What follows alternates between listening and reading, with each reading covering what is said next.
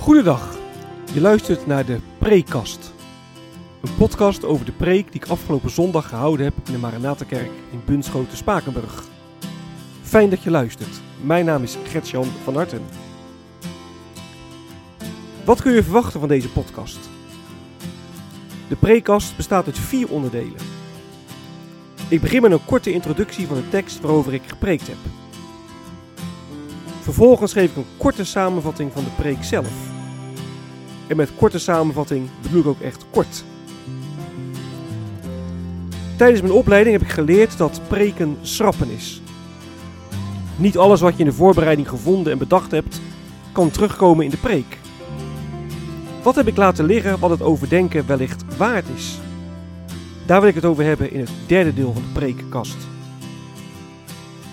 En tenslotte sluit de preekkast af met een aantal verwerkingsvragen. Vragen die je kunnen helpen om de preek te overdenken en of toe te passen. Ik wens je veel luisterplezier.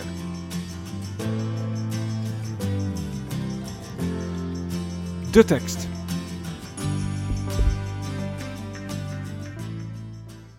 De preek ging over Matthäus 26, vers 65 en 66. En we hebben gelezen Matthäus 26, vers 57 tot en met 68. En daar staat dat Jezus naar het huis van de hoge priester Caiaphas geleid wordt. En daar is het de Sanhedrin, of een afvaardiging van de Sanhedrin, bij elkaar gekomen, omdat ze Jezus willen ombrengen. En daar verzoeken ze getuigenverklaringen die aantonen dat Jezus inderdaad de doodstraf verdient. Dat lukt niet. En dan lezen we in vers 60 en 61. Ten slotte melden er zich twee en die zeiden: Die man heeft gezegd: Ik kan de tempel van God afbreken en in drie dagen weer opbouwen. En dan vraagt de hoge priester wat Jezus erop te zeggen heeft, maar Jezus die zegt helemaal niks. Jezus die, die zwijgt.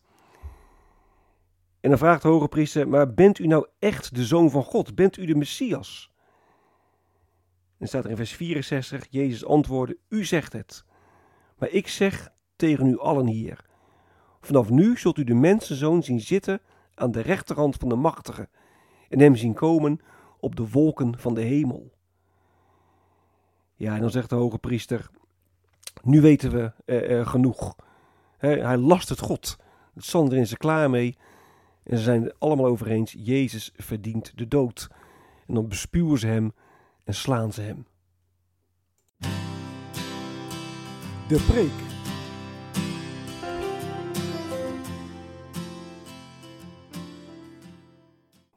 Je hebt erg, erger, ergst. Maar wat in de tekst gebeurt is daar nog eens de overtreffende trap van. Het Sanhedrin wil Jezus, de onschuldige met een hoofdletter O, ter dood veroordeeld zien. En ze weigeren hem te erkennen als de Messias. En op de vraag van de hoge priester of Jezus de Messias is, de Zoon van God, antwoordt Jezus bevestigend. En hij verwijst daarbij naar Daniel 7. En Jezus zegt, ik ben de mensenzoon die Daniel aan de rechterhand van God zag zitten. En uitgerekend hem wil het Sanhedrin uit uw weg ruimen. De vertegenwoordigers van het Joodse volk, Gods eigen volk erkennen Jezus niet als Messias. Het is verbijsterend. Ja, het is ronduit godslastelijk. Maar dat hebben ze niet door, die mannen van het Sanhedrin. Sterker nog, ze draaien het om. Ze beschuldigen Jezus van godslastering. En Jezus zegt dat hij de mensenzoon uit Daniel 7 is. Hoe durft hij? Jezus stelt zich met God gelijk. Jezus pretendeert God te zijn. Nou, het is duidelijk voor de hoge priester. Jezus heeft God gelasterd. Hij verdient de dood. Wat een ontzettend lijden voor Jezus. Drie jaar lang had hij onderwijs gegeven. Had wonderen gedaan, tekenen gedaan. En daarmee had hij laten zien dat hij echt de beloofde Messias was. De redder waar ja, het volk al eeuwen naar uitkeek. Maar de politieke en religieuze leiders, die bleken ziende blind te zijn. En ze willen Jezus dood hebben. En nu kan ik me voorstellen dat je denkt, ja, wat is het erg hè, wat de Joden deden. En het gevolg is dan dat je zelf buiten schot blijft. Maar als je zo redeneert, heb je het toch echt mis. De veroordeling door het Sanhedrin, die raakt ook ons.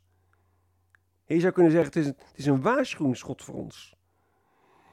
Kijk, die mannen van een Sanhedrin, die dachten dat ze het opnamen voor de eer van God. En ze meenden echt dat ze Gods wet aan hun kant hadden. Maar ze slaan de plank finaal mis. Nou, dat kan ons ook gebeuren. dat we denken dat we God gehoorzaam zijn. En dat we ook, het, eh, dat we ook menen dat we het kunnen onderbouwen met alle bijbelteksten. Maar dat we toch net als het Sanhedrin ziende blind zijn, omdat we de boodschap van het evangelie ten diepste niet begrepen hebben.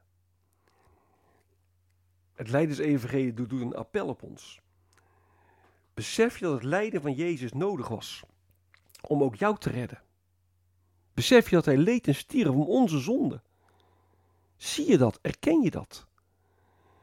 En vervolgens dan ook wil je daaraan overgeven. En dan niet met je rug tegen de muur van oké, ik, ja, kom er niet onderuit. Ook al mij moest hij lijden en sterven. De feiten zijn duidelijk. Daar kun je geen spel tussen krijgen. Ik heb geen keuze, ik moet me er wel aan gewonnen geven. Nee, dan kan het buiten je hart omgaan. Terwijl God juist je hart wil treffen. En hij je vol verwondering wil brengen. En dat Jezus die zware weg naar Golgotha wilde gaan. Om ons te redden. Wat een liefde, wat een genade.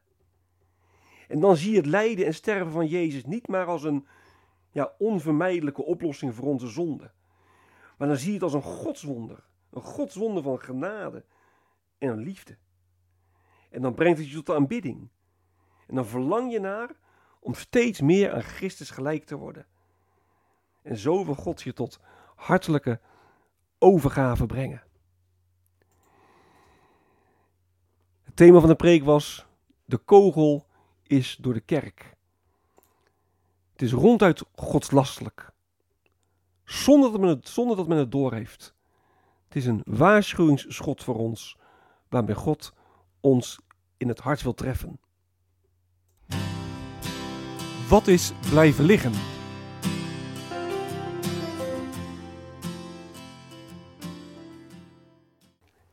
Eerste vraag die ik eh, aan de orde wil stellen is de vraag of het samenkomen van het Sanhedrin in het huis van Caiaphas legaal was. En een aantal commentaren die zeggen nou dat samenkomen dat was onwettig. He, de, het moest aan een aantal regels voldoen. En een van die regels was dat het strafproces alleen maar overdag begonnen mocht worden, niet in de nacht. En er moest ook altijd een nacht overheen gaan voordat er een vonnis werd uitgesproken. Bovendien mocht het vonnis niet op een feestdag worden uitgesproken, terwijl het nu tijdens Pascha gebeurt. En het proces moest altijd binnen de tempelmuren worden gevoerd. En dus niet in het huis van, van de hoge priester. En dan zou de veroordeling van, van Jezus eigenlijk nog, nog, nog wranger maken, kun je zeggen. Het betekent nog meer lijden voor Jezus. Hij wordt op onwettige wijze veroordeeld. Tegen alle regels in. Nou, andere commentaren die, ja, die nuanceren dit wel iets. Die zeggen, nou die voorschriften die we kennen, die, ik, net op, die ik net opnoemde. Hè, dat het niet op een feestdag mocht en dat het eh, binnen de tempelmuren moest gebeuren en niet uh, in de nacht, maar overdag. Die voorschriften die, uh, zijn op papier gezet aan het eind van de tweede eeuw. En het is niet zeker of die ook al in de tijd van, van Jezus golden. Dus je kunt je afvragen, is het samenkomen van erin legaal of niet?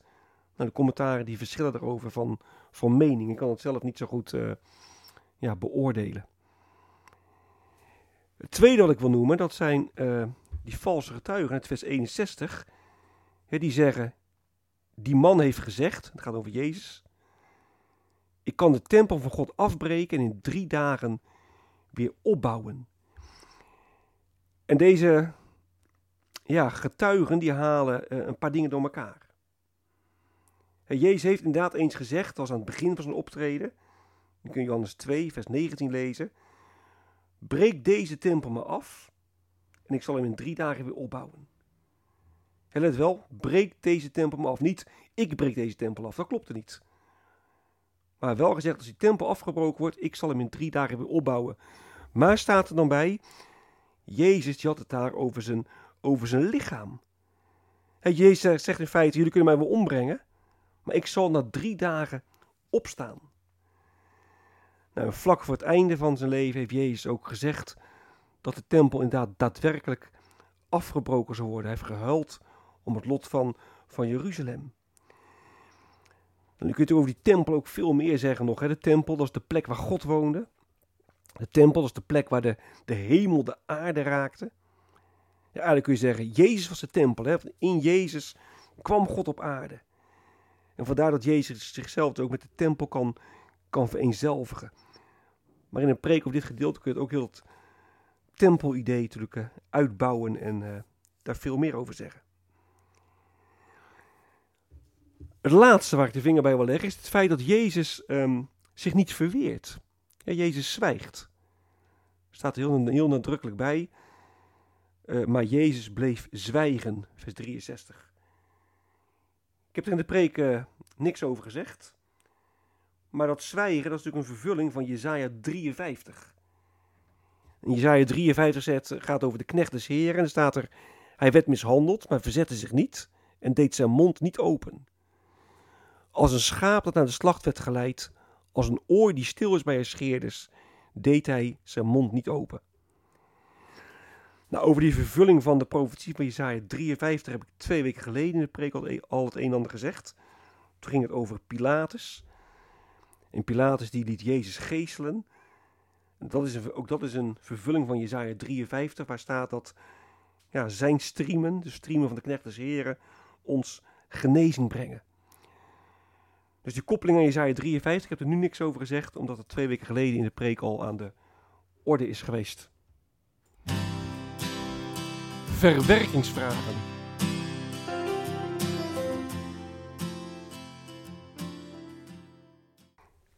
De eerste vraag die ik wil stellen is: ja, hoe is het nou mogelijk dat de hoge priester en de oudsten en de schriftgeleerden, de mannen van het Sanhedrin, hoe is het nou mogelijk dat zij niet inzien dat Jezus echt de Messias is? Hoe kan het nou dat ze ziende blind zijn? En een vraag die aan vast gekoppeld is: wat heeft dat ja, ons te zeggen? He, kunnen ook wij ziende blind zijn en waarin dan? En nou, hoe ziet dat eruit? De tweede vraag is: de hoge priester zegt, uh, vraagt aan Jezus: Bent u de Messias, de zoon van God? En Jezus die bevestigt dat, hè, maar ook met een verwijzing naar Daniel 7, dat hij de mensenzoon is, aan de rechterhand van God en aan de rechterhand van God zit. En de vraag die ik daaraan vast wil koppelen is: wat betekent het nou voor jouw dagelijks leven dat Jezus zoon van God is? Nou, het Sanhedrin, de derde vraag, meende te doen wat de wet van God van hen vroeg. En ze dachten echt dat Jezus een godlasteraar was. En als je God lasterde, ja, dan moest je volgens de wet van Mozes sterven. Leviticus 24. Maar toch sloegen de mannen van het Sanhedrin de plank echt finaal mis. Ze dachten, we hebben de wet van God aan onze kant. Maar dat was absoluut niet zo. Nou, wat heeft dat ons te zeggen? En de laatste vraag is: in hoeverre ben jij echt in je hart geraakt door het evangelie van Jezus Christus? Ik heb in de preek gezegd dat God ons hart wil raken met dat evangelie van de Heer Jezus. Dat Hij ons echt tot, tot dankbare verwondering wil brengen. Dat we echt vanuit, vanuit liefde Hem gaan dienen. Niet omdat we niet anders kunnen, maar omdat we ook echt willen. Omdat we geraakt zijn door Zijn liefde. Maar de vraag is dan in hoeverre ben je nou echt geraakt door dat evangelie? Dit is het einde van de prekast. Mocht je vragen of opmerkingen hebben, dan kun je me mailen op mailadres van hartengretjan.gmail.com